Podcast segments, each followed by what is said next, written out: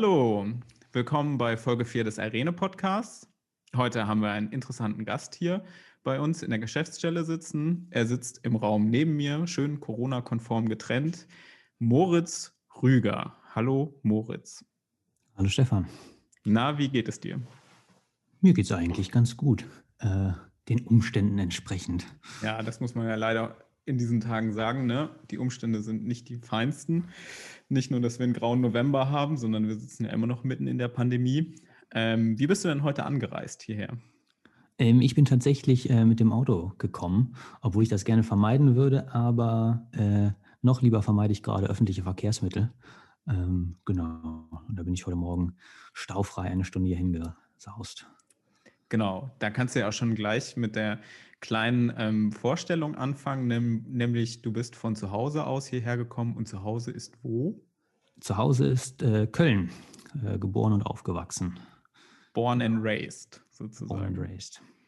Genau, genau. Und du heißt Moritz Rüger und ähm, genau, jetzt sind wir sozusagen wie bei der, ähm, bei der Kontrolle, ne? Alter und äh, genau, Irene, Irene Vita mal in a, in a nutshell. Kriegst du das hin? Ähm, ich bin 25 Jahre alt und habe äh, zwei Freiwilligendienste mit Irene gemacht, einen 2014, 15 und einen ähm, jetzt in diesem Jahr, 2020 in Bolivien. Genau. Und äh, zwischendrin habe ich dann auch noch äh, studiert. Genau. Und deine Partnerorganisation, wo du den Freiwilligendienst gemacht hast, das waren welche? Ähm, meinen ersten Freiwilligendienst habe ich in äh, Nordirland bei Tools for Solidarity gemacht ähm, und meinen zweiten ähm, bei der Fundasse in Bolivien beziehungsweise ähm, Focapassi. Ah ja, okay. Gut, genau. Du bist ja, ähm, oh Mist, mir ist nämlich gesagt worden, ich sage zu häufig genau im Podcast, da muss ich echt drauf an, äh, achten. Ähm, ja, also 2014 war dein erster Freiwilligendienst. Wie bist du denn auf Irene gekommen und wie kam, ähm, oder sagen wir mal so, wie kam zuerst die Idee, ich möchte jetzt nach meinem Abitur, ich denke mal, du hast Abitur gemacht? Ja, richtig. Genau, erstmal, wie kam die Idee, ähm, ich möchte ins Ausland gehen? Und das ist ja schon ein Jahrgang, also du hättest ja keinen Zivildienst mehr machen müssen, das war ja komplett freiwillig. Und zweitens, wie bist du dann auf Irene gekommen? Ähm, ich glaube, die Motivation damals waren ähm, so zwei entscheidende Dinge. Ähm, auf der einen Seite ähm, wollte wollt ich irgendwie einen Ort finden, wo ich mich ähm, engagieren kann. Äh, geht ja, glaube ich, vielen so, wenn man ähm, von der Schule kommt, denkt man, jetzt habe ich Abi, jetzt kann ich die Welt verändern äh, und will los. und ich wollte irgendwie einen Ort finden, wo ich, genau, wo ich mein, meine Motivation, mein Engagement verpacken kann. Ähm, das war sozusagen äh, das eine. Und das andere war, dass ich irgendwie nach dem Abi auch schlicht noch nicht so genau wusste, äh, wohin mit mir ähm, und was ich genau will. Und da war so ein Freiwilligendienst einfach nochmal auch eine gute Möglichkeit, ähm, ja, auch der Orientierung außerhalb der eigenen Bubble irgendwie äh, in der Heimat, ähm, sich da einfach auch nochmal zu orientieren. Und es hat sich auch, glaube ich, im Nachhinein äh, sehr bewahrheitet, dass mir das äh, auf vielen Ebenen sehr geholfen hat. Genau, du bist ja in Köln der 90er Jahre geboren worden und bist dann, dann in den Nullern da äh, zur, zur Schule gegangen. Ähm, hast du, ähm, genau, also wie, wie, aber man, genau, man macht ja nicht einfach Abitur und denkt, jo, jetzt Engagement ist ja ganz cool, sondern was glaubst du waren so ähm, Ereignisse oder kommst du aus so einem Umfeld familiär, wo das irgendwie so, dass man so sich für soziale Themen interessiert und engagiert, so dazugehört oder Gab es irgendwelche so, ähm, wie sagt man, so Schlüsselmomente, ähm, wo du gemerkt hast, oh, äh, irgendwie, ah, die Welt sieht so und so aus, oh, super interessant, ich möchte mich irgendwie darin verorten und was machen. So, gab es sowas? Ähm, ich, ich weiß nicht, ob es einen genauen Schlüssel, Schlüsselmoment gab, aber ähm, ich würde sagen, ich bin irgendwie in einem Umfeld, ähm, auch mit Freunden irgendwie groß geworden, die äh, sehr, sehr politisch waren, viel politischer als ich. Ähm, ich habe mich auch immer als äh, politisch interessiert irgendwie bezeichnet, aber ähm, es war für mich immer so ein, noch so eine Hürde, auch selber wirklich irgendwie aktiv zu werden, auch irgendwie in, in sozialen Projekten oder so. Ähm, aber hatte da irgendwie das trotzdem irgendwie immer mitbekommen, das hat mich irgendwie immer begleitet äh, über die Bildungsstreiks in, was war das, ähm, ja, so um 2010 herum. Ja, ja, ja. Die, ähm, mh, mh. Genau. Da ging es um Studiengebühren auch so, ne? Genau, Studiengebühren, Kopfnoten abschaffen und so. Das war, glaube ich, so ein bisschen für unsere Jahrgangsstufe damals so die, die Politisierung oder so das Aufwachen, okay, wir, wir können uns irgendwie engagieren, wir können irgendwie auch Dinge verändern. Ähm, Achso, da warst du noch Schüler, aber hast du sozusagen gemerkt, hey, so, weil Perspektive geht schon so gegen Uni, ich denke du warst auf einem Gymnasium, ja. ähm, äh, so, und da passiert gerade was ganz Interessantes, was ja auch dich in nicht allzu ferner Zukunft betreffen würde. Genau, absolut. Und, ähm, und dann auch zu merken, so, wofür wir damals irgendwie auf die Straße gegangen sind und, ein, und uns eingesetzt haben, hat dann auch im Endeffekt was bewirkt. Ja, irgendwie Kopfnoten mhm. wurden abgeschaffen, ähm, die Studiengebühren genauso. Ähm, und das ähm, ist natürlich irgendwie so eine große Motivation. Und damals war ich jetzt auch nicht mehr als irgendwie äh, der Standard-Demonstrationsgänger, aber so das zu merken, irgendwie man kann ähm, auch im kleinen Rahmen irgendwie was bewirken, ähm, hat dann sicherlich dazu geführt, dass ich am Ende gesagt habe, ähm, ja, ich will das auch nochmal äh, intensiver irgendwie versuchen mich irgendwo einzubringen. So. Äh, nur kurze Nachfrage, was sind denn Kopfnoten? Das äh, sagt mir gar nichts. Oh Gott, das war, ist jetzt auch schon wieder ewige Zeiten her. Kopfnoten war damals so ein bisschen, glaube ich, die Bewertung von deinem sozialen Verhalten. Bist ah. du irgendwie ah. pünktlich und Ach so, ordentlich. Genau. Sind deine Hefte gut aus, irgendwie. Richtig. Ach Gott, oh Gott. Und das gab es noch bei euch in der Schule, oder wie? Das gab es dann nur mal irgendwie ein, ein oder zwei äh, Halbjahre lang oder irgendwie auf der ein, zwei Zeugnissen stand das eben und dann ähm, wurden die aber auch ganz schnell wieder einkassiert. Ich, ja, das äh, wirkt sehr antiquiert. Also ich hatte das in meiner Schulzeit nicht und ich bin ja äh, deutlich früher als du in die Schule gekommen. Ja. ja. War, glaube ich, ein guter Schritt nach hinten. ja, ja, ja, das, äh, genau. Da kann man, ja, okay. Gehen wir nicht so tief in so Themen, ne? Jetzt geht es hier um ähm, genau, Nordirland ist es dann geworden für dich 2014. Tools for Solidarity ist ja ein langjähriger Irene-Partner. Die machen viel so ähm, Solidarität zwischen äh, globalen Norden und globalen Süden, ist, glaube ich, steht da im Vordergrund. Genau, erinnerst du dich noch dran? Wie war, wie war so dein erster Freiwilligendienst so für den dann doch äh, jungen Moritz? Oh, der kleine Moritz war auf jeden Fall am Anfang, ähm, glaube ich, noch so ein bisschen überfordert mit der, mit der Situation irgendwie ähm, zu Hause auszuziehen, ähm, in ein fremdes Land zu gehen, eine fremde Sprache zu sprechen, da irgendwie sich zurechtzufinden.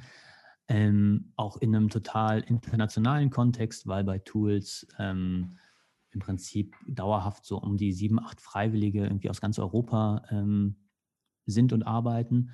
Ähm, und das war auf jeden Fall am Anfang eine ziemliche Herausforderung, aber im Endeffekt war es es einfach eine großartige Zeit, die, äh, die mich, glaube ich, bis heute immer noch äh, sehr prägt und ähm, einfach auch sehr viel Spaß, also nicht, nicht nur viel gelernt, sondern auch einfach eine, eine verdammt gute Zeit gehabt. So, sehr viel Spaß gehabt immer. Ähm, ja, genau. Genau, das Partnerorganisation ist ja in Belfast. Bin, bin ich ja richtig schon, ne? Ja, genau. Genau, was ist denn Belfast für so eine Stadt für einen Anfang 20-Jährigen? Also ist da viel los? Gibt es da irgendwie Nightlife oder ist da irgendwie große Szene oder konntest du die Hobbys oder irgendwie die Sachen, die dich irgendwie interessiert und elektrisiert haben, konntest du die da ausleben und machen? Äh, erstmal ist Belfast, also für einen Kölner natürlich relativ klein, mit 300.000 mit 300.000 Leuten nur. Ähm, und man kann aber, fand ich dann immer ganz charmant, irgendwie in 20 Minuten ist mal durch die ganze Stadt geradelt. Mm. Ähm, Neues Gefühl für dich, ne? Kanntest du so vorher ja, nicht? Auf jeden Fall, so ein bisschen, bisschen Kleinstadtgefühl. Aber ähm, ich, ich, ich finde immer abgefuckte Städte äh, ganz geil. Also gehört ja Köln auch dazu. Ist jetzt auch keine schöne Stadt. Ähm, ja. Ja, ja, Genau. Ich glaube, da kann, da, da, stimmen wir alle zu. Du als Kölner ne, kannst das ja sagen. Ne? Genau. Ähm, und, und Belfast gehört aber irgendwie in eine ähnliche Kategorie. Also mm. ähm, die ist jetzt erstmal hm, keine besonders schöne Stadt, aber irgendwie eine, ähm, wie ich immer irgendwie fand, eine relativ sehr lebendige Stadt irgendwie. Ähm, es gibt tausend Pubs, äh, eine abends Live-Musik, Clubs, ähm, eine große Freiwilligenszene ähm, und, und da habe ich mich einfach sofort äh, ziemlich wohl gefühlt. So. Genau, genau, ich habe ja in der, in der Vorbereitung auf unser Gespräch heute, habe ich mal deinen ersten Rundbrief durchgelesen, was äh, großen Spaß gemacht hat. Oh Gott. Genau, und deswegen kann ich dir jetzt auch gleich eine Quizfrage stellen, weil du hast mir äh, in dem Rundbrief geschrieben, ähm, wo die Mitbewohner aus deiner WG alle hergekommen sind. Ich habe hier jetzt fünf Länder stehen. Kriegst du die noch zusammen? Ähm, also auf jeden Fall Italien, Spanien, mhm. ähm, Russland, Argentinien und oh Gott, ähm, Finnland.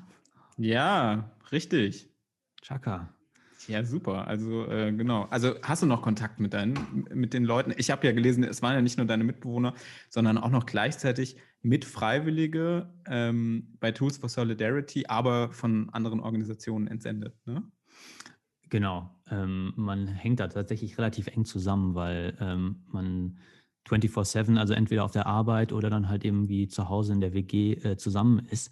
Äh, also relativ intensiv. Äh, und erstaunlicherweise habe ich dafür mit nicht mehr ganz so vielen davon Kontakt. Also, ähm, aber mit, genau, ähm, einer Italienerin ist sogar mittlerweile nach äh, Deutschland gezogen, die Francesca. Und ähm, ja, ansonsten besuche ich, habe ich Belfast auch danach, in den Jahren danach irgendwie einmal im Jahr besucht.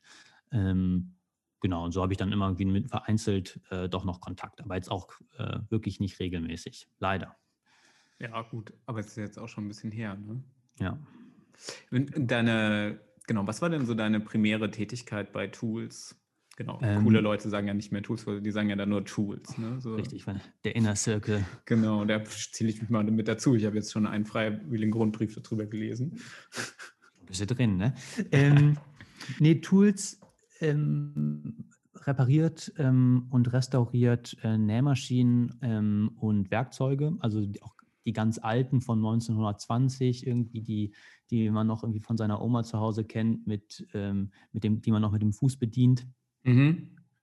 Also ähm, diese Singer dann, oder wie so Singer-Nähmaschinen? Genau, Singer heißen die, genau, richtig. Ah, ja. Und die halten sich ja tatsächlich über 100 Jahre und sind dann vielleicht sehr verrostet, aber mit, mit, mit ein bisschen Liebe laufen die dann doch wieder äh, nochmal mhm, 20 mhm. Jahre. Mhm, mhm, ähm, Genau, und die haben dann Partnerorganisationen in Tansania und Uganda, wo die diese Maschinen ähm, dann hinschicken. Ähm, genau, und, und meine Aufgabe ähm, war, glaube ich, in dieser Umbruchsphase damals, weil wir einen neuen Workshop gezogen haben, ähm, so ein bisschen der Allrounder. Äh, ich habe sowohl Nähmaschinen als auch Werkzeuge repariert, aber eben irgendwie auch ganz viel bei diesem Umzug irgendwie das Gebäude ähm, saniert und Wände hochgezogen und äh, also einen handwerklichen Kram eben gemacht, der, der gerade anfiel und war da so ein bisschen, äh, genau, der Junge für alles. Cool. Und ähm, genau, und hast du in deiner Zeit, also ich meine, äh, genau, wir haben ja als Friedensdienst ähm, nicht ohne Grund Nordirland als äh, als Partnerland und ähm, ja, da auch verschiedene andere Organisationen auch, die auch vor allen Dingen in dieser Friedens- und Versöhnungsarbeit ähm, tätig sind, weil ja der Nordirland-Konflikt bis in die 90er Jahre rein ja, ein, ähm, ja, ein, wie soll man sagen, also ein gewalttätig ausgetragener Konflikt war. Ich meine, ich denke, er ist immer noch latent da. Man hat heute irgendwie andere Mechanismen damit gefunden, umzugehen. Trotzdem wird immer wieder auch gesagt, die Lage ist äh, immer wieder besorgniserregend. Ähm, in deiner Zeit, als du da warst, wie hast du diese Trennung zwischen also protestantischem und Katholik, äh, katholischem Lager so wahrgenommen? War das was, was irgendwie Thema so bei euch war oder war das eigentlich ja, nicht so? Es, es war ähm, also so in unserem freiwilligen Leben erstmal per se nicht direkt, weil man irgendwie dann auch da vor Ort schon auch irgendwie so ein bisschen in seiner Bubble ist. Äh, ich mhm. einmal in meiner Tools-Bubble, aber auch sozusagen mit den ich glaube, in Belfast sind immer so um die 50 bis 100 ähm, europäische Freiwillige und mit denen hängt man dann auch irgendwie viel ab. Ähm, aber ich, ich finde, man hat es dann doch immer wieder gemerkt, auch so über Erzählungen von Kollegen, ähm, die mich häufig sehr schockiert haben. Ne? Also so Sachen ja. wie, es gibt, oder damals, ich weiß nicht, wie es heute ist, gab es nur eine äh, Schule in Belfast, auf die sowohl äh, Protestanten als auch Katholiken gehen, äh, mm. gingen. Ähm, oder ein Kollege ähm, von mir damals ähm, hatte, äh, war gerade in der Trennung und hat äh, für sich und seine Kinder ein neues Haus äh, gesucht.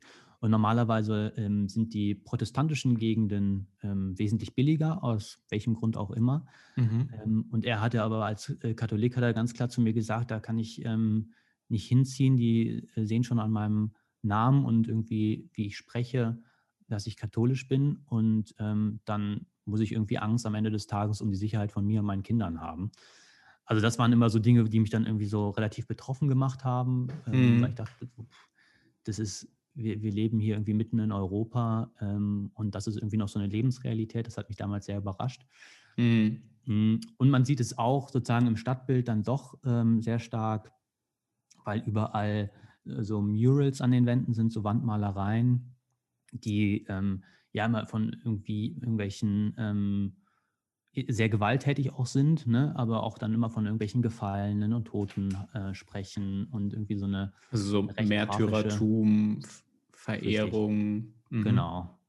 Ähm, und ähm, das habe ich aber nicht so sehr mitbekommen, da ist eine andere Freiwilligenstelle ähm, noch viel prominent, also beschäftigt sich da viel mehr mit. Ähm, es gibt auch eine, eine große Wand, äh, eine, eine große Mauer, die ähm, zwei Stadtteile in Belfast voneinander trennt und die tatsächlich auch nachts noch zugemacht wird, um die einfach voneinander zu trennen, die beiden ähm, katholischen und protestantischen Stadtteile. Ähm, und da arbeitet, glaube ich, auch ein Irene-Projekt nach wie vor noch ähm, mit Kindern und Jugendlichen in diesem Grenzbereich sozusagen Ja, zusammen. ja. Ja. Genau, also es ist noch doch noch sehr präsent, auch irgendwie da, mh, auch 20 Jahre später. Ähm, Aber hast du, gibt es auch Checkpoints? Also musstest du durch Checkpoints durch? Ist das sogar noch Mm, so? Oder? Nee, Nee, also Bewegungsfreiheit im Alltag ist schon da, bis auf jetzt dieses Beispiel mit, mit der Mauer, die nachts zugemacht wird.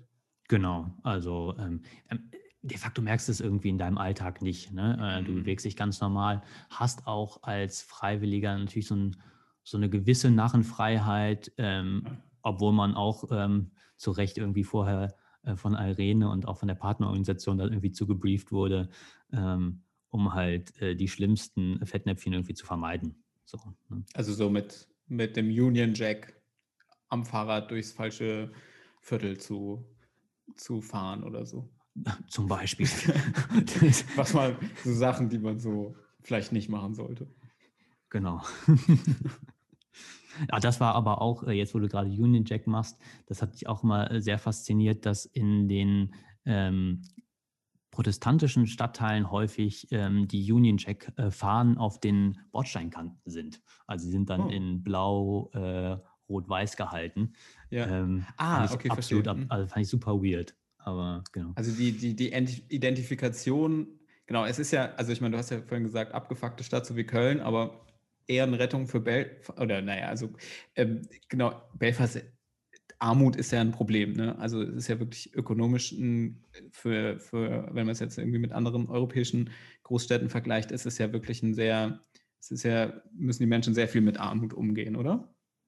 Absolut. Also ähm, so ein schöner, schöner Begriff ist irgendwie sozioökonomische Depression. Hm, Ja, ja, Tatsächlich. genau. Ähm, also ich glaube, das ist so, kommt so vieles rein, weil, weil es sehr arm ist, wenig Arbeit, wenig Perspektive gibt und Mhm. gleichzeitig noch so ein gesellschaftliches Klima darüber äh, schwebt, was irgendwie auch von Misstrauen und ähm, ja, so einer feindlichen Rhetorik irgendwie geprägt ist. Mhm. Ähm, und damals tatsächlich, und ich kriege das jetzt auch immer noch mit, ähm, über äh, irische Freunde, tatsächlich auch in deren Bekanntenkreise, ähm, relativ viele äh, Selbstmorde auch bei jungen Menschen Oh, gibt. krass. Ne? Oh, Genau. ja, ja, ja. Also, Oh, ja, ja, okay. ähm, weil man sich dem irgendwie so nicht entziehen kann. Ja. Also, ja. Okay. Gut. Wie bist du denn äh, auf Irene gekommen? In, ich bin damals über meinen Cousin auf Arena gekommen. Ähm, der der, hat, wer ist das? das ist der Jonas. Rüger. Ah. Genau. Mhm. Und genau, der hat damals schon ähm, viele Jahre für Irene gearbeitet, äh, sowohl, ich meine, in Costa Rica als auch dann später hier in der Geschäftsstelle. Und das war äh, für mich dann immer so der, das, das Vorbild der, der Cousin, der irgendwie im Ausland gelebt und gearbeitet Mhm. hat. Und äh, Der Große klar. sozusagen. So, ne? genau, da wollte Klein Moritz auch so ein bisschen so sein. Und dann lag Irene natürlich nahe auf der Hand, dass ich äh, dann auch mit, mit euch ähm, diesen Freiwilligendienst angehe. Genau. Und hier die, die Rüger-Dynastie weiterschreibst. Ja, der Klüngel muss aufrechterhalten. genau, der, Köln, der Kölner Klüngel.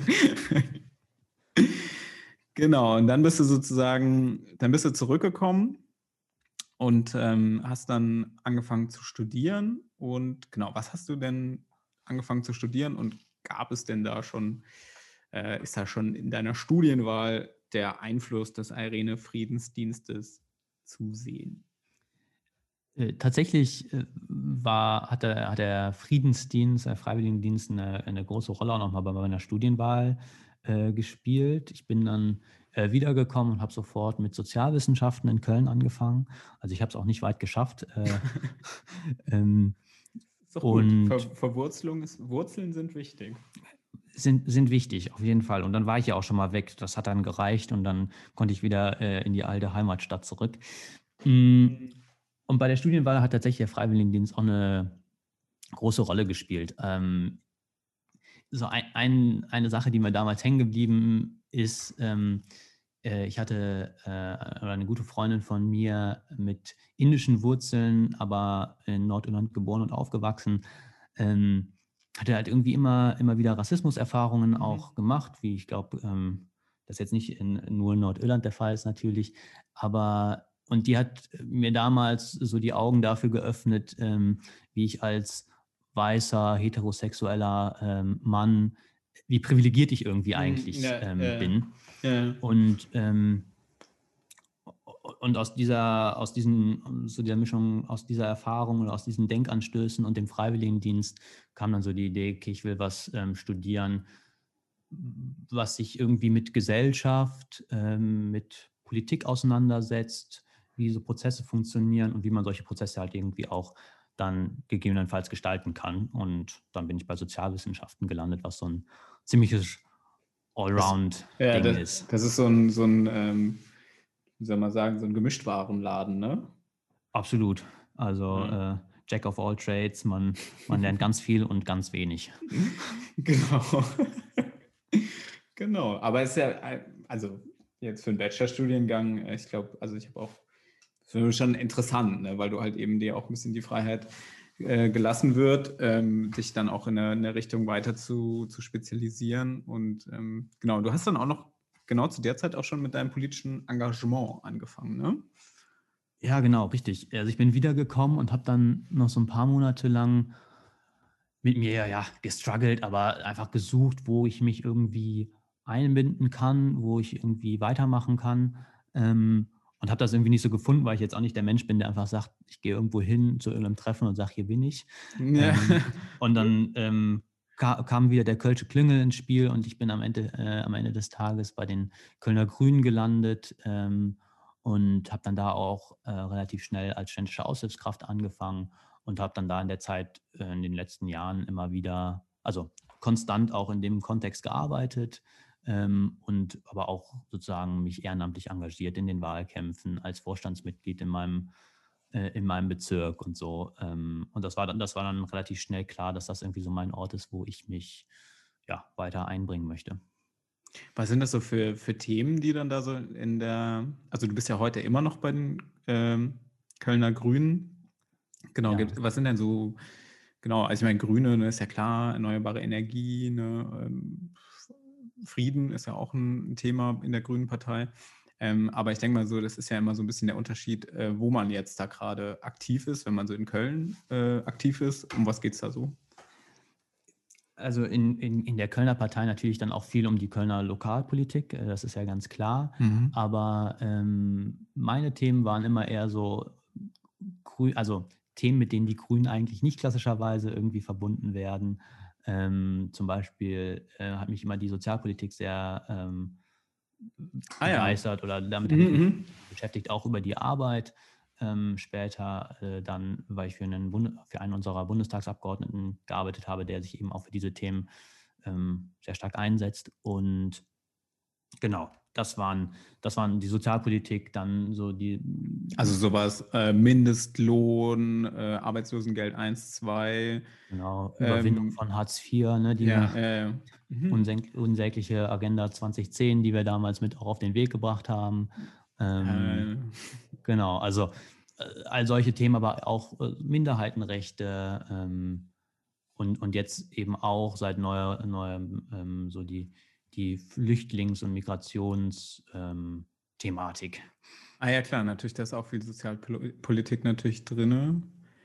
Genau, genau. Mal ganz, ich meine, okay, klar, Köln, das ist natürlich auch für die, jetzt für die ganz junge äh, Migrationspolitik in Deutschland, die ja ähm, genau, seit den, also natürlich viel Situation im Nahen Osten ähm, beeinflusst ist in den letzten sechs Jahren, würde ich mal so, sechs, sieben Jahren, würde ich mal so sagen. Da war, hat der Kölner äh, Bahnhofsvorplatz ja eine äh, interessante Rolle bekommen in dieser Diskussion. Ähm, wie, habt ihr, wie hast du das damals wahrgenommen? So, ne, diese, diese Sil die Silvesternacht, so, ne, die, und danach die mediale äh, Bearbeitung des Themas. Ähm, das sehr, äh, sehr komisch erstmal irgendwie in der ersten Reaktion, weil es auf einmal so sehr nah ist. Ne? Sonst mhm. hat man immer mhm. das Gefühl, so Nachrichten, ähm, die auch so medial so hochgepeitscht sind, sind werden, sind irgendwie ganz weit weg. Und das mhm. war auf mhm. einmal äh, so vor der Haustür. Ähm, und auf der anderen Seite aber irgendwie auch so ein, Stück weit so eine Ungläubigkeit, ähm, weil man das irgendwie auch aus seinem normalen Leben, auch aus dem Leben in Köln irgendwie nicht gewohnt ist, ne? Ähm, mhm. dass es zu, zu solchen Extremsituationen kommt. Und ich hatte irgendwie immer das Gefühl, dass ähm, in dieser Debatte ähm, irgendwie nur eine Geschichte erzählt wird, aber es durchaus mm. auch mhm. irgendwie mehrere Geschichten durchaus gibt, die erzählt werden können und sollten. Ähm, ja, ja, ja. Auf der einen Seite natürlich sozusagen die Übergriffe gegenüber Frauen, die, wo man ja nicht drüber weiter diskutieren muss, dass das irgendwie äh, nicht geht und abscheulich ist, aber auf der anderen Seite irgendwie auch ein, ein polizeiliches Profiling, was dann auch vor allem in den Jahren danach ähm, total stark zugenommen hat, wo irgendwie ähm, Personen, die mehr oder weniger nach dem Aussehen in, äh, in Raster eingeteilt wurden und dann irgendwie mhm. ähm, sozusagen nach Racial Profiling ähm, angehalten und festgehalten wurden. Also es sind, äh, und da fand ich, gab es dann irgendwie auch so eine mediale Berichterstattung, die nicht so dem, dem Rechnung getragen hat, dass es da eigentlich irgendwie auch zwei, zwei Geschichten gibt, die, die erzählt werden können und auch müssen. Ja, ja, es ist auch, also so habe ich es irgendwie auch erlebt und dann hat so das Gefühl, in diesem Moment, ähm, da braute sich so viel zusammen. Ne? Also da geht es ganz viel um äh, genau Polizei, es gibt um so patriarchale Machtansprüche, glaube ich, auch im öffentlichen Raum. Ähm, und es ging natürlich dann, weil das ist ja von Jahreswechsel 2015, 2016 gewesen. Und 2015 war ja noch das Wir schaffen das Jahr, ne, so, also die, diese, so eine, eine, auf einmal eine Politik in Deutschland und eine, eine Stimmung auch getragen, sogar durch so konservative Blätter wie die Bild-Zeitung, die, ich dachte, sowas gab es ja eigentlich noch nicht, dass man so äh, positiv und hilfsbereit äh, geflüchteten Menschen und Migranten gegenübertritt. So. Und, und dann irgendwie so, weil die Vorurteile und der Rassismus ist ja da in der Gesellschaft, ne, so dieses, äh, die kommen her, können sich nicht äh, an die Regeln halten und äh, die haben irgendwie schlechtes Frauenbild und deswegen so, ne? Also das ist ja alles da und gewesen und das war irgendwie in 2015 irgendwie auf einmal gar nicht mehr so im öffentlichen im Diskurs vorhanden, hatte ich das Gefühl. Dafür dann nach der Silvesternacht umso härter. So da habe ich so das Gefühl, so, und da merkst du richtig, und jetzt kippt die Stimmung und die Bildzeitung dreht um 180 Grad und du, man kommt, man ist wieder da, wo man, also so, wie man das jetzt vielleicht irgendwie aus den 90ern und den Nullerjahren schon kannte. Ja, absolut. Und das hat sich dann auch weitergezogen. Ne? Also ähm, mhm. ich glaube, das war so ein bisschen vielleicht der Turning Point, ähm, wo, wo es dann irgendwie auch eine größere Anfeindung einfach konstant auch gab ne? und auch mhm. weiterhin gibt, irgendwie jetzt dann auch parlamentarisch vertreten, irgendwie über die AfD. Genau. Ähm, und aber auch in Politik übersetzt wurde. Ne? Also irgendwie 2015 hat Merkel noch gesagt, wir schaffen das und hat richtigerweise irgendwie ähm, Hunderttausende, Millionen Menschen aufgenommen äh, oder hat aufnehmen lassen in Deutschland. Und es gab auch irgendwie so einen gesellschaftlichen ähm, Konsens, ähm, dass man irgendwie mit anpacken kann und dass es mm ne, wir schaffen das als, als irgendwie Gemeinschaft. Aber das ist dann auch irgendwie ja so weit umgeschwenkt, dass die, dass die Migrations- und Flüchtlingspolitik immer, immer repressiver wurde. Ne? Mhm. Und ähm, Europa eigentlich sich de facto auch äh, an, den, an den Außengrenzen jetzt immer weiter abriegelt und abschottet und ja, sei es über das Mittelmeer oder über den Balkan, ähm, ja, einfach Menschen, Menschenrechte bricht und äh, Menschen nicht mehr ähm, einreisen lässt und ähm, Tod äh, und ja, in äh, Kauf Armut nimmt, ne? in Kauf nimmt. genau. Genau, das ist doch jetzt hier eine, eine 1A-Überleitung, weil du bist ja nicht nur, genau, du bist ja einer, der, ich glaube, bei Engagement ist es, es macht so ein bisschen süchtig, ne? Wenn du mit einer Sache anfängst, dann hört man nicht mehr auf, ne? Dann wird es immer mehr, so, ne? Genau. genau, also du bist ja jetzt nicht nur irgendwie zweifacher Irene-Freiwilliger und irgendwie Sozialwissenschaftsstudent, okay, das ist jetzt kein Engagement, ne? Das ist ja irgendwie Arbeit, das, aber genau. bei, den, bei den Grünen, sondern es gibt jetzt hier auch noch den Kölner Spendenkonvoi. Richtig, tatsächlich genau. auch seit letztem Monat oder seit diesem Monat ein eingetragener Verein. Glückwunsch. Schön. Genau, was, äh, was macht denn der Kölner Spendenkonvoi? Ähm, der Kölner Spendenkonvoi wurde 2018 ins Leben gerufen von einem äh, guten Freund von mir, ähm, der damals ein bisschen die wahnsinnige Idee hatte, ähm, nach, nach Bosnien an die EU-Außengrenze zu fahren, weil er sagen, den, den Hilferuf damals von den lokalen Organisationen ähm, gehört und bekommen hatte, ähm, wir gehen hier gerade total unter. Und er hatte dann kurz vor Weihnachten die Idee, wir fahren da irgendwie runter, sammeln vorher Spenden, äh, sowohl Kleidung, irgendwie Sachspenden als auch Geldspenden und versuchen da irgendwie den, den Organisationen über die Weihnachtszeit auszuhelfen, die einfach gerade einen Personalmangel haben. Mhm. Ähm, und da habe ich noch nicht zu der Gruppe angehört und mich jetzt aber im letzten Jahr angeschlossen.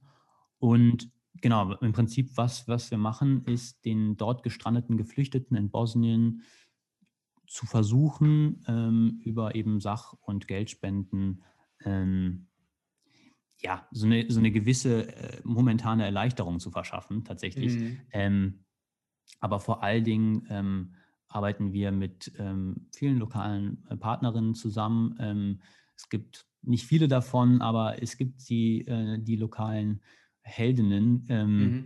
die, das sind häufig Frauen, Einzelpersonen, die irgendwie in ihrer Freizeit ähm, versuchen, das überlastete System, ähm, wo hunderte äh, Geflüchtete äh, in den nicht in Lager reinkommen, auf der Straße leben, in Ruinen leben, in den Wäldern leben, die nicht genügend Lebensmittel haben, die versuchen, diese äh, lokalen Helferinnen irgendwie zu unterstützen ähm, und für irgendwie ansprechbar zu sein und irgendwie das zu geben, was sie können. Und da versuchen wir, ähm, ja, diese Person ähm, so weit zu, zu supporten, dass die das auch weiterhin tun können ne? und das irgendwie eine gewisse Nachhaltigkeit bekommt äh, und die nicht irgendwann komplett überlastet sind, was sie nichtsdestotrotz sind.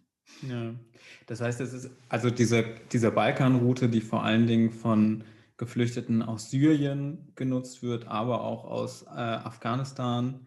Ähm, und da ist es ja sozusagen so, okay, nach, nach alleine Bosnien ist ja landlocked, also okay, einen kleinen, kleinen Hafen haben sie, aber ähm, genau, wo, wo kommen die denn dann her? Also die müssen ja schon eine Menge Kilometer hinter sich haben. Und warum geht es denn dann nicht weiter da? Ähm, tatsächlich kommen die überall her, also sowohl aus Nordafrika als auch äh, Syrien, Irak, aber auch Pakistan und Afghanistan. Ähm, also sozusagen Querschnitt komplett durch die Migrationsbewegung, die irgendwie mhm. hier ähm, Richtung Europa geht. Mm, und man, man, sozusagen der Balkan, die, die angestrebte Route irgendwie nach Europa rein ist.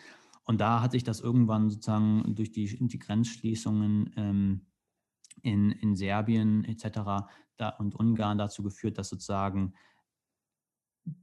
der, das äh, Schlüssel oder das Nadelöhr Bosnien ist. Und da ähm, ist es jetzt so, dass viele ähm, der Geflüchteten eben über Jahre oder ja, über Jahre tatsächlich stranden, mhm. weil ähm, sie nicht über die kroatische Grenze in die EU kommen. Mhm. Ähm, es sind in Bosnien circa ähm, 10 bis 15, also offizielle Schätzungen sagen 10.000 äh, Geflüchtete, aber die Zahlen sind höher, 15, 16, 17.000 wahrscheinlich. Und die versuchen regelmäßig diese Grenze zu überqueren und werden dann aber ähm, zu Fuß in den Bergen ähm, schlecht ausgerüstet und werden dann aber immer wieder von der kroatischen Polizei aufgefangen, ähm, festgehalten und wieder illegalerweise sozusagen zurück nach Bosnien abgeschoben. Äh, und diese Pushbacks sind, ähm, sind illegal, die sind ein Bruch des, des Völkerrechts ähm, und sind auch eben häufig von Misshandlungen ähm, begleitet. So. Und ähm, Kroatien und auch teilweise noch aus dahinterliegenden Ländern wird irgendwie diese Wiederabschiebung nach Bosnien ist deshalb illegal, weil sobald man als geflüchtete Person irgendwie in Europa ist, eigentlich das Recht hat, Asyl zu stellen, ja, ja. einen Asylantrag zu stellen. Ähm, und der wird so verweigert. Ja, es geht da gar nicht darum zu sagen, okay, diese ganzen Menschen äh, sollen, müssen jetzt hier äh, Asyl bekommen und sollen irgendwie Asyl bekommen in Europa. Ähm, aber es geht darum, ihnen zumindest zu ermöglichen, ein faires und gerechtes Verfahren zu haben. Und das, allein dieses Recht wird ihnen schon genommen, ganz abgesehen davon, sozusagen diese, diese Misshandlungen, die da stattfinden, wo Menschen ähm, verprügelt werden, ähm, die Sachen abgenommen werden und so. Smartphones ähm, kaputt gemacht, habe ich. Smartphones gelesen. kaputt gemacht, genau. Mhm. Irgendwie in kalte Flüsse gesetzt werden. Das sind auch so Erzähl Geschichten, die man hört und einfach schwer misshandelt. Und das ist mittlerweile auch sehr gut äh, dokumentiert von äh, einer Organisation, die Border Violence ähm, Monitoring heißt. Also okay. Border Violence mhm. Monitoring Network. Ähm, und trotzdem gibt es da irgendwie sozusagen in der EU wenig Bewegung. Ja? Also es wird irgendwie ähm, auch aus Deutschland ähm, nicht, nicht so scharf kritisiert, wie es kritisiert werden sollte. Mhm. Und sogar teilweise eben auch durch technische unter, also technischen Support weiterhin unterstützt. Ne? Ähm, ah, ja. genau.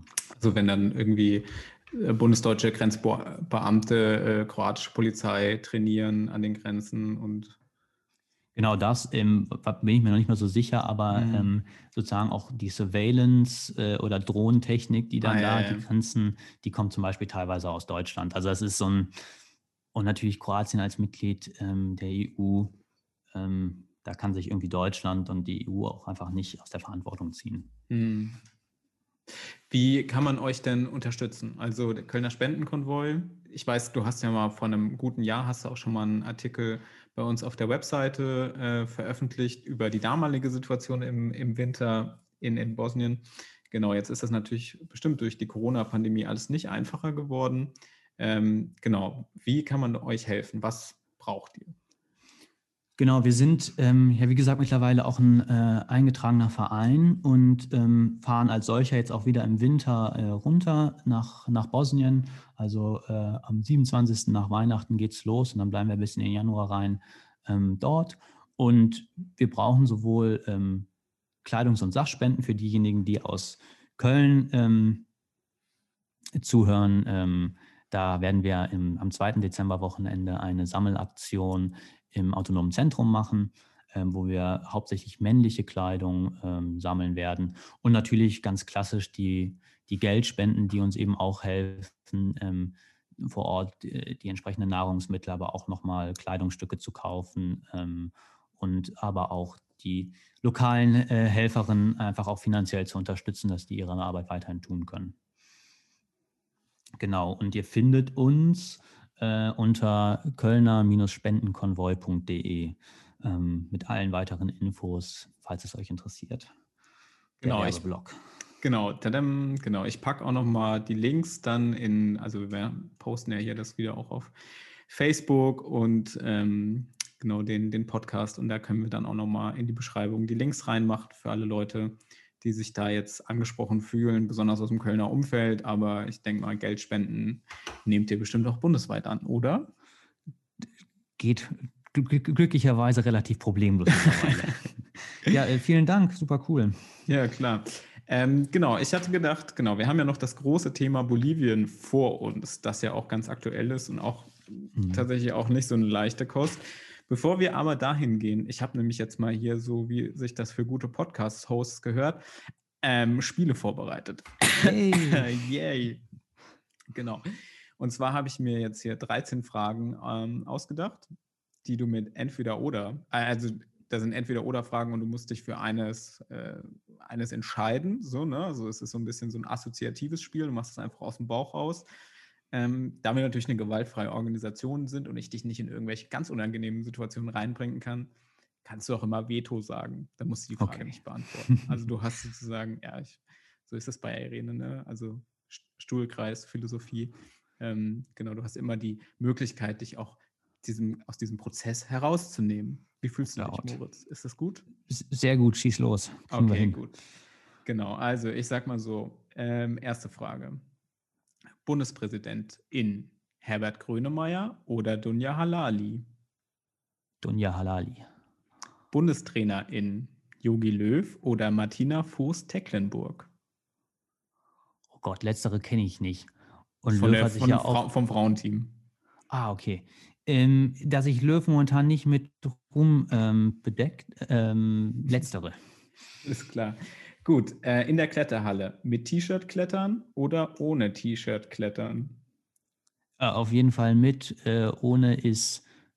Äh, ja. Beliebt, würde ich sagen, bei vielen. Ist, ist, ist, ist beliebt, aber halt auch so ein. Ähm, warum müssen Männer immer äh, oberkörperfrei rumrennen? Verstehe ich nicht. Ja, ich denke mal, das hat einfach, das ist, weil die T-Shirts so schwer sind. Da Ja, kommst du besser voll. hoch an der Wand, oder? Ja, ja. Das muss definitiv. es sein, oder? Man ist aerodynamischer ohne. Genau, genau. Man kühlt auch so, man überhitzt auch nicht. Das ist Mhm. wichtig. Gut, nächste Frage. Äh, Mahatma Gandhi oder Mutter Teresa? Mahatma Gandhi. Okay. Ähm, Polyamor oder Polyglott? Was ist letzteres? Äh, ich dachte, das sei so äh, Welt, weltgewandt. So international. Ja, das bin ich. Okay. Also Polyglott. Ja, nehmen wir. Also wenn ich das jetzt hier richtig habe. Äh, genau. Äh, hat mir so ein Redakteur aufgeschrieben. Hatte ich nichts mit So, zu so. tun. Ähm, Pariser Ab- Klimaabkommen 2015 oder Agenda for Peace 1992? Pariser Achtung. Nerdfrage. Pariser Klimaabkommen, okay. Äh, Kölner Haie oder 1. FC Köln? Erster FC. Nordirland oder Bolivien? Fangfrage. Kannst Veto sagen. Ja, ist auf jeden Fall ein Veto. Ah, okay, gut. Äh, Ausreisekurs oder Rückkehrseminar? Ausreisekurs. Mhm. Weil Weil, ja. super intensiv tatsächlich. Immer wieder, auch beim zweiten Mal. Sogar als alter Zeit. Hase noch war das noch. ist auch als, als abgedroschener alter Hase. ähm, genau, du jetzt vor der nächsten Frage musst ja kurz nur noch erklären, du hast ja auch, äh, weil sich deine Bolivien-Ausreise verzögert, hast du ja auch ein paar Wochen hier bei uns in der Geschäftsstelle mitgearbeitet. Jo, richtig. Genau, deswegen jetzt die nächste Frage. Agape-Feier oder Moka? Ha. Äh, Agapefeier. Ja, hätte ich auch genommen. Moka ist Ja. unser Montagscafé, ne, wo wir immer unsere Teambesprechung für die Woche machen. Ist auch super nett, aber ein bisschen mehr Business. Ja, ja, ja, du. Ja, ja. Ich gehe da jetzt nicht zu sehr ins Detail, wie Okay. mein, mein Verhältnis zu Moka ist. ähm, genau, äh, jetzt hier. Achtung, machen wir einen Turn in die Politik. Joschka Fischer oder Daniel Cohn-Bendit? Ähm, Veto. Okay, alles klar. Weil weder noch? Genau. Okay. Gut. Ähm, Bud Spencer oder Terence Hill? Terence Hill. Fliegen oder SUV fahren? Beides eine Katastrophe. Aber dann auch eher fliegen. Warum? Schande über mein Haupt. Weil äh, das wenigstens noch nützlich ist und SUV-Fahren sehe ich einfach keinen Mehrwert drin. Du fährst sicher, hast ein gutes Gefühl, alle gucken. Ist doch Ja. geil. So gesehen, ne? Dickstes Auto auf der Straße. Ja. Bist du doch wer. Ja, genau, der Mehrwert. Genau, geflogen bist du dieses Viel. Jahr. Viel dieses Ja, Jahr. tatsächlich äh, mindestens zweimal, soweit hat es meine Recherche ergeben. Einmal zu viel. Genau. Genau. Erzähl, erzähl mal, warum, eigentlich hättest du ja letztes Jahr schon fliegen sollen. Das, also in deinen, in deinen äh, zweiten Freiwilligendienst mit uns nach Bolivien. Ähm, genau, warum ist es nicht dazu gekommen letztes Jahr? Äh, genau, ich hätte eigentlich ähm, relativ spät ausreisen sollen, im November, ähm, sozusagen außerhalb des normalen Zir äh, Zykl freiwilligen Zyklus, mh, weil ich irgendwie mein Studium noch zu Ende machen musste. Und dann waren aber im Oktober ähm, 2019 ähm, Präsidentschaftswahlen in Bolivien, ähm, bei denen sich zwar dann erstmal äh, Morales durchgesetzt hatte, der äh, langjährige Präsident Boliviens, aber dann gab es, äh, kam es zu wochenlangen Protesten und Ausschreitungen, ähm, die seinen Rücktritt gefordert haben. Äh, und dann ist er auch letzten Endes zurückgetreten ähm, und dann auch in, in den Wochen danach unter der dann Interimspräsidentin Janine Agnes kam es dann noch zu ähm, weiteren äh, brutalen Ausschreitungen mit äh, mehreren Toten und Genau. In dem Zusammenhang ähm, waren dann natürlich auch die Freiwilligen, die vor Ort waren und die Fachkräfte ähm, auch gar nicht mehr in ihren Partnerorganisationen, sondern haben zu Hause äh, ausgeharrt und gehofft, dass es äh, sozusagen sich irgendwie wieder beruhigt. Mhm. Und in dem Kontext war dann es einfach undenkbar, dass ich ausreise, irgendwie äh, da halt neu in ein Land reinkomme. Aber also einmal aus persönlicher, für meine persönliche Sicherheit, aber eben auch, ähm, um der Partnerorganisation nicht, nicht noch mehr äh, also Verantwortung für eine Person mehr äh, aufzudrücken. Und dann war relativ schnell äh, die Entscheidung gefallen, dass ähm, wir die erstmal un auf unbestimmt verschieben, die Ausreise. Genau, und dann bist du erstmal bei uns gewesen. Und ja. dann hat sich ja die Situation, Gott sei Dank, ja dann doch beruhigt ähm, einigermaßen. Und wann bist du dann genau ausgereist? Ähm, ich bin dann am 15. Januar ausgereist, nachdem ich dann irgendwie zwei Monate bei euch überbrückt habe. Auch an der Stelle nochmal ein großes Danke, dass ihr das möglich gemacht habt und mich da irgendwie in den ganzen Irren, Irrungen und Wirrungen immer so gut aufgefangen habt. Ähm, ja, genau, dann bin ich am 15. Januar dann äh, schlussendlich äh, in Bolivien angekommen. Genau, und bis dann zu Fundasse. Genau, erklär doch nochmal, also es ist ja nicht Bolivien ist ja nicht Bolivien, so wie nix immer gleich nix ist. Ähm, du bist ja in El Alto gewesen. Ne? Das ist ja auch eine ganz besondere Stadt und ich muss natürlich sagen, ich arbeite ja hier im, in der Öffentlichkeitsarbeit und im Fundraising und wir be bewerben häufig die, ähm, die Projekte in El Alto, weil wir dort viele tolle Partnerorganisationen haben. Und immer, wenn man eine Einführung macht, dann schreibt man immer El Alto 4000 Meter über Meeresspiegel. und das wird, werde ich wahrscheinlich mein Leben lang, selbst wenn ich hier irgendwann nicht mehr arbeiten werde und nichts mehr mit Arena zu tun haben, wenn irgendeiner El Alto sagt, wird immer in meinem Kopf sein, 4000 Meter über Meeresspiegel. Ist erstmal sehr beeindruckend. Ne? Mhm. Ich glaube, damit auch die, die höchste Großstadt weltweit. Aber ich will jetzt auch keine falschen Wahrheiten verbreiten. Ist das, ist es nicht so, dass dann irgendwie so die, die Fußball-Länderspiele, ähm, also sowohl für Männer und Frauen in Bolivien, werden häufig, wurden immer in El Alto ausgetragen, weil dann die Gästeteams da wegen des fehlenden Sauerstoffs völlig äh, am Rad drehen und mit Sauerstoffflaschen irgendwie die ganze Zeit an der Seitenlinie stehen. Also ich glaube, ähm, das, das war eine Zeit lang so, bis dann irgendwann die, die FIFA gesagt hat, okay, Länderspiele über 2500 Metern äh, gibt es nicht. Ach krass, da weißt du mehr als ich. Aber äh, tatsächlich ist es ähm, so, die, ich weiß nicht, ob sie in El Alto oder in La Paz abgehalten wurden, aber ähm, ich, äh, an Sport ist auf jeden Fall, wenn man da landet, erstmal überhaupt nicht zu denken und dann mhm. laufen gehen oder sowas. Also das, äh, ich habe glücklicherweise keine Probleme mit Höhenkrankheit, aber man schläft auch die eine oder andere Nacht etwas unruhig, weil man doch doch ziemlich schnell atmen muss. Krass, ey. Oh, das wäre gar nichts für mich. Genau. Okay. Aber ja, ich, also man gewöhnt sich dann doch relativ schnell dran. Ähm, ich habe dann zwar irgendwie nach, nach einem Monat habe ich irgendwie angefangen, Fußball zu spielen, ähm, aber habe mich dann ähm, in, dem, in dem Team, das eher so eine Altherrenmannschaft war, dann doch sehr alt gefühlt, als die dann alle an mir vorbeigetänzelt sind und ich irgendwie hinterhergehechelt, auch irgendwie einen Monat später noch. Also das ist schon, ist schon eine Herausforderung. Ja, ja. Wie heißen denn die Bewohner von El Alto? Die Altenios und Altenias. Ah, schöner Name. Genau. genau, und genau, deine Partnerorganisation, wo du dann eingesetzt warst, was machen die?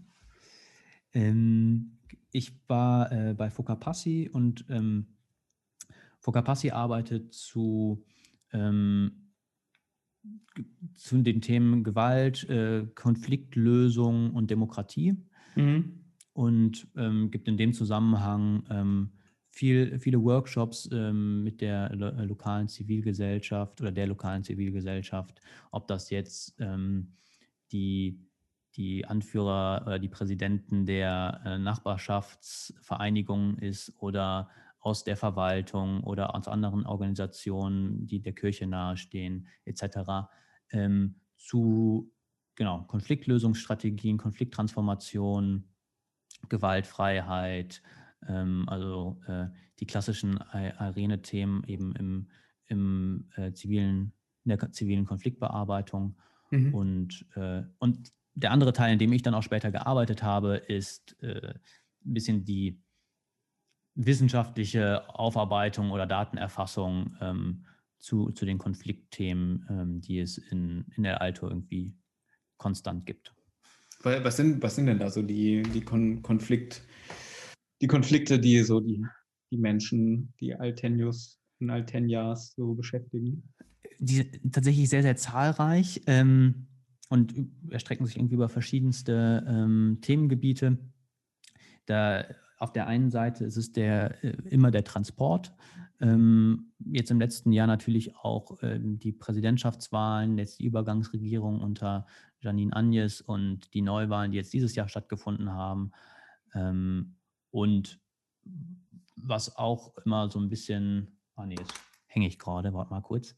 Ähm, stehe gerade komplett auf dem Schlauch. Ja, ach so, nee, dann. Ne? Ach, nein, schon okay. Ähm, okay, und aber du bist ja de facto kamst du ja an und hast dich quasi gerade so in deinem neuen Leben zurechtgefunden und dich mit deiner Partnerorganisation so gerade warm geworden und dann kam ja schon Corona oder so. Ja, genau. Kann man das, das kam, so sagen? So? Ja, das ging, ging ziemlich schnell. Also ich habe zwei Monate relativ normal da ver, äh, verbracht und dann kam ja Ende Februar, Anfang März ging dann ja Corona irgendwie weltweit rum. Mhm. Und Bolivien hat halt super schnell reagiert und super schnell ähm, die Schulen zugemacht und das öffentliche Leben runtergefahren. Und im Prinzip seit Ende März saßen wir dann in Bolivien in äh, Quarantäne. Mhm. Und das war, also im Vergleich zur deutschen Quarantäne, also im Vergleich ist irgendwie die deutsche Quarantäne immer ein Witz gewesen, ähm, mhm. ähm, weil wir durften tatsächlich über dreieinhalb Monate lang nur einmal die Woche ähm, das Haus vormittags verlassen, um einkaufen zu gehen.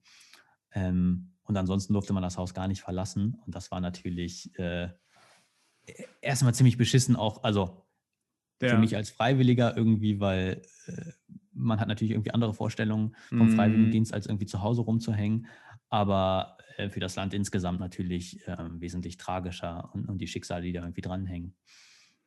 Genau, es ist ja ein ganz, genau, es ist ja ein ganz trauriges Kapitel, was ja bis heute irgendwie noch nicht ganz zu Ende ist. Wir hatten hier neulich auch äh, Fachkräfte aus Bolivien in der Geschäftsstelle, habe ich mich auch mal mit denen unterhalten. Ähm, genau, es sind ja trotz dieser super restriktiven Maßnahmen, mit diesen mächtigen Lockdowns, ähm, ganz viele Menschen gestorben in Bolivien an Corona. Ja, ähm, tatsächlich erst nachdem der Lockdown dann so wieder teilweise aufgehoben wurde. Man hatte irgendwie die Hoffnung, mhm. ah, die Zahlen sind niedrig, jetzt können wir das Land wieder öffnen.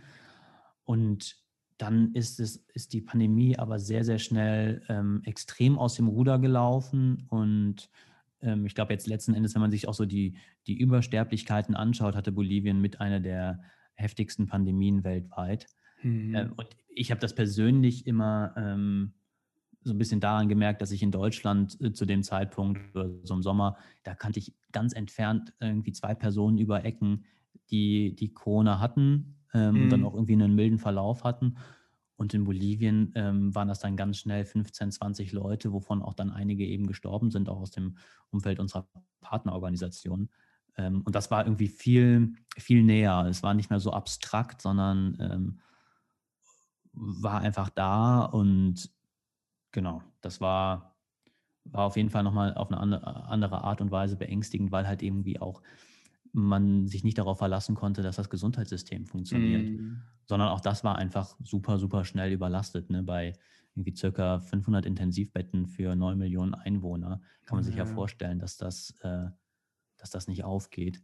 Und dann war das auch am Ende des Tages dann, glaube ich, so der Dealbreaker, warum, warum wir dann doch auch alle ausgereist sind. Also nicht nur ich als Freiwilliger, sondern mm. auch die mhm. Fachkräfte. Mm. Wie hast du, gehst du mit der ähm, Trauer um? Also hast du Personen gekannt? Also ich weiß ja von auch von Chasky und der Partnerorganisation gab es ja auch zwei Todesfälle von Leuten, die das mitgegründet und über Jahre mitgetragen haben. So, äh, wie, wie gehst du damit um? So ist das äh, glücklicherweise hatte ich jetzt keine ähm, oder ich keine direkten persönlichen ähm, Kontakte zu den Menschen. Deswegen mhm. ähm, hat es mich nicht so, äh, sagen wir mal, persönlich betroffen gemacht, äh, in dem Sinne, dass ich irgendwie einen Bekannten verloren habe. aber was ich da ähm, damals, und ich glaube, das ging dann vielen Leuten auch so, die die Menschen besser kannten, ähm, super hilfreich war, weil man ja auch irgendwie zu Hause ist, ne? man kann mit seiner Trauer irgendwie, man kann die nicht teilen, man kann mhm. sich nicht mhm. gegenseitig sehen, umarmen, irgendwie Nähe suchen. Ähm, und dann hatte Irene ähm, eine, eine, Trauerfeier organisiert für, für die Kolleginnen aus dem, aus dem Chusky. Ähm, und das hat, glaube ich, noch allen total gut, ähm, da irgendwie so einen Gemeinschaftssinn drin zu finden, sich auszutauschen, Erinnerungen zu teilen. Und ähm, das war, glaube ich, so die schönste Art auch in der, in der Lage, in der Pandemie, wo man irgendwie die ständig Distanz hat, ähm, so eine gewisse Nähe zu schaffen. Ähm, ja. Also das hat für dich funktioniert, so digitale Nähe. Ich setz, setz, äh, es ersetzt es natürlich ja, nie, ne? Mhm, also es lässt sich nieder, äh, aber es war auf jeden Fall sozusagen das Beste, was in dem Rahmen dann möglich war und ich glaube für alle Beteiligten auch äh, notwendig, so dass es das gab. Genau, ansonsten habt ihr euch ja ein bisschen auch, ich glaube, wir hatten in der Zeit ja auch mal so sporadisch Kontakt, wir zwei, ne, weil es ja. mich da irgendwie dafür interessierte, wie es dir so ging und auch den anderen Fachkräften. Ähm, genau, wie habt ihr euch denn da so eingerichtet? Ich meine, dreieinhalb Monate in der Wohnung bleiben, das ist ja, wie soll man sagen, das ist heftig, ja. Ne? Also man hat so irgendwann so dieses Gefühl des Eingesperrtseins. Ne? Also natürlich mhm. ähm, ist man irgendwie nicht im Gefängnis, aber es, es, fühlt sich so ein bisschen so an, weil auf der Straße auch am Anfang viel vom Militär die Ausweise kontrolliert wurden und so. Ähm, und es ist ja auch nicht bei den dreieinhalb Monaten geblieben. Also das waren die dreieinhalb Monate de, des heftigen Lockdowns und auch danach gab es noch äh, Ausgangsbeschränkungen. Man durfte am Wochenende das Haus nicht verlassen und dann irgendwie erst nur alle zwei Tage unter der Woche mhm. raus und so. Also es hat sich dann irgendwie noch bis zu meiner Ausreise weitergezogen. Ähm, und ich hatte dann totales Glück. Ich bin zu, ähm, erst zu Esther, einer unserer Fachkräfte, ähm, gezogen, ähm, die in La Paz gewohnt hat. Und ähm, wir haben uns ganz gut durch, die, durch diese äh, Quarantäne gerettet zu zweit, dass man irgendwie nicht alleine rumhängt, monatelang zu Hause, sondern irgendwie jemanden hat zum Austausch und so. Ähm, und was ich dann auch teilweise gemacht habe, äh, ich bin dann übers Wochenende ähm, äh, habe ich meine Freundin dann besucht, ähm, die nicht ganz weit entfernt hat, Fuß, äh, entfernt gelebt hat, fußläufig ah. erreichbar. Ähm, und dann habe ich mich immer freitags äh, rausgeschlichen und montags wieder zurück. okay, du bist ja jetzt in Sicherheit, dann ne? kann dich keiner mehr für belangen hier in Deutschland. Kann mich keiner mehr belangen. Ja, ich hatte den Vorteil, ich hatte zwei Ausweise, meinen deutschen und meinen bolivianischen. Ähm, ah, okay. unterschiedliche Ausweisnummer hatten. Ah, äh, mhm. und dann durfte ich sozusagen an diesen beiden Tagen immer raus. Und ähm, wie war das denn? Also ich meine, viele von den, also eigentlich sind ja alle Freiwilligen ähm, im März oder halt März, April so ähm, zurückgeholt worden nach Deutschland. So, was und was hat dich dann dazu motiviert, dort zu bleiben, wo du ja auch, wo man ja schon wusste, so okay, arme Länder mit einem schlecht ausgebauten Gesundheitssystem, wo man ja auch die Leute nicht so lange in Lockdowns sperren kann, weil die einfach äh, viel Tagelöhner sind. Man hat nicht Reserven und Rücklagen, wo man drauf zugreifen kann finanziell. Also die Leute können, konnten sich ja teilweise gar nicht an diese restriktiven Maßnahmen halten, weil äh, verhungern ist natürlich, äh, ist natürlich keine Lösung. So, ne? So, und mhm. was hat dich denn dazu bewogen, dann zu sagen, nö, ich bleibe jetzt hier? So, auch weil man ja nicht wusste, wann, wann gehen denn dann wieder Flieger äh, nach Europa? So. Ähm, also so der erste Gedanke war irgendwie, okay, mein Freiwilligendienst hat gerade erst äh, angefangen, irgendwie zwei mhm. Monate bin ich gerade erst hier. Also wenn ich, dann bin ich schon später ausgereist und dann wollte ich nicht direkt auch irgendwie das äh, sozusagen links liegen lassen und sagen, okay, jetzt ähm, gehe ich wieder zurück. Das war sozusagen einmal so die ganz egoistische Perspektive am Anfang, die ich irgendwie mhm. hatte. Mhm. Ähm, und wo ich auch dachte, okay, ich bin irgendwie jung, ich gehöre auf jeden Fall nicht zur Risikogruppe. Mhm, mhm. ähm, und, und deswegen sozusagen dieses Risiko dann auf, auf, auf, nicht, auf mich nehmen wollte. Aber dann hat ähm, auch irgendwie im Gespräch mit der Partnerorganisation äh, sich noch so ein zweiter Grund herausgewickelt, äh, hera, ähm, herauskristallisiert. Ja. Genau. Ähm, und das ist, glaube ich, ein großes Thema sowieso immer in der äh, Entwicklungszusammenarbeit, auch bei Irene wir, wir gehen als Freiwillige oder als Fachkräfte in, in, eine Partnerorganisation im Ausland und kommen natürlich irgendwie mit den ganzen Privilegien, die ein deutscher Arbeitsvertrag, unsere Mhm. Hautfarbe, unsere Herkunft irgendwie mit sich bringen. So. Mhm. Und zu diesen Privilegien gehört immer auch am Ende des Tages auf, ähm, aus den Ländern ausgeflogen zu werden bei, bei Krankheit oder so und das Land wieder verlassen zu können, irgendwie sich einer guten ärztlichen Behandlung irgendwie aus, ähm, sich zu holen. Mhm. Ähm, und, und dass es natürlich irgendwie in der Zusammenarbeit immer auch ein Gefälle ist. Klar. Weil ja, ja, ja. Unsere Partnerorganisationen und die lokalen Mitarbeiterinnen haben diese Privilegien irgendwie nicht. Und ich finde, und ich glaube, so ging es äh, uns allen, auch den Fachkräften damals so, dass man diese Privilegien nicht immer unbedingt ausspielen muss, wenn es Mhm. äh, komplett wirklich nötig ist, um irgendwie eine Solidarität und eine Partnerschaftlichkeit irgendwie auszudrücken ähm, und irgendwie die, die Partner da in, dem, in der Situation irgendwie auch nicht alleine zu lassen. Mhm. Genau, und, und dann, und das wurde auch so ähm, auch nochmal jetzt bei meinem Abschied dann auch nochmal sehr betont von, von der Organisation von Focapassi, dass sie das damals ähm, äh, super fanden, dass ich auch aus diesen Gründen diese Entscheidung so getroffen habe. Ähm, genau, und das war einfach, ich glaube, in, in alle Richtungen so die richtige Entscheidung. Also würdest du auch, würdest du wieder so machen? Also würdest du auch heute auch, auch mit auch Lockdown trotz rein ein bisschen und Krise in der Bude und Ja. äh, Genau, weil ich hatte auch das große Glück, dass sozusagen mein, mein Dienst damit dann oder sozusagen meine Arbeit nicht zu Ende war. Mhm. Also, ähm, äh, auch wenn es wahnsinnig problematisch war, äh, die, die bolivianischen Organisationsstrukturen irgendwie ins Digitale zu holen. Ja. Ähm, Das, war, äh, du, das ist auch hier in, der- bei Irene auch jetzt nicht.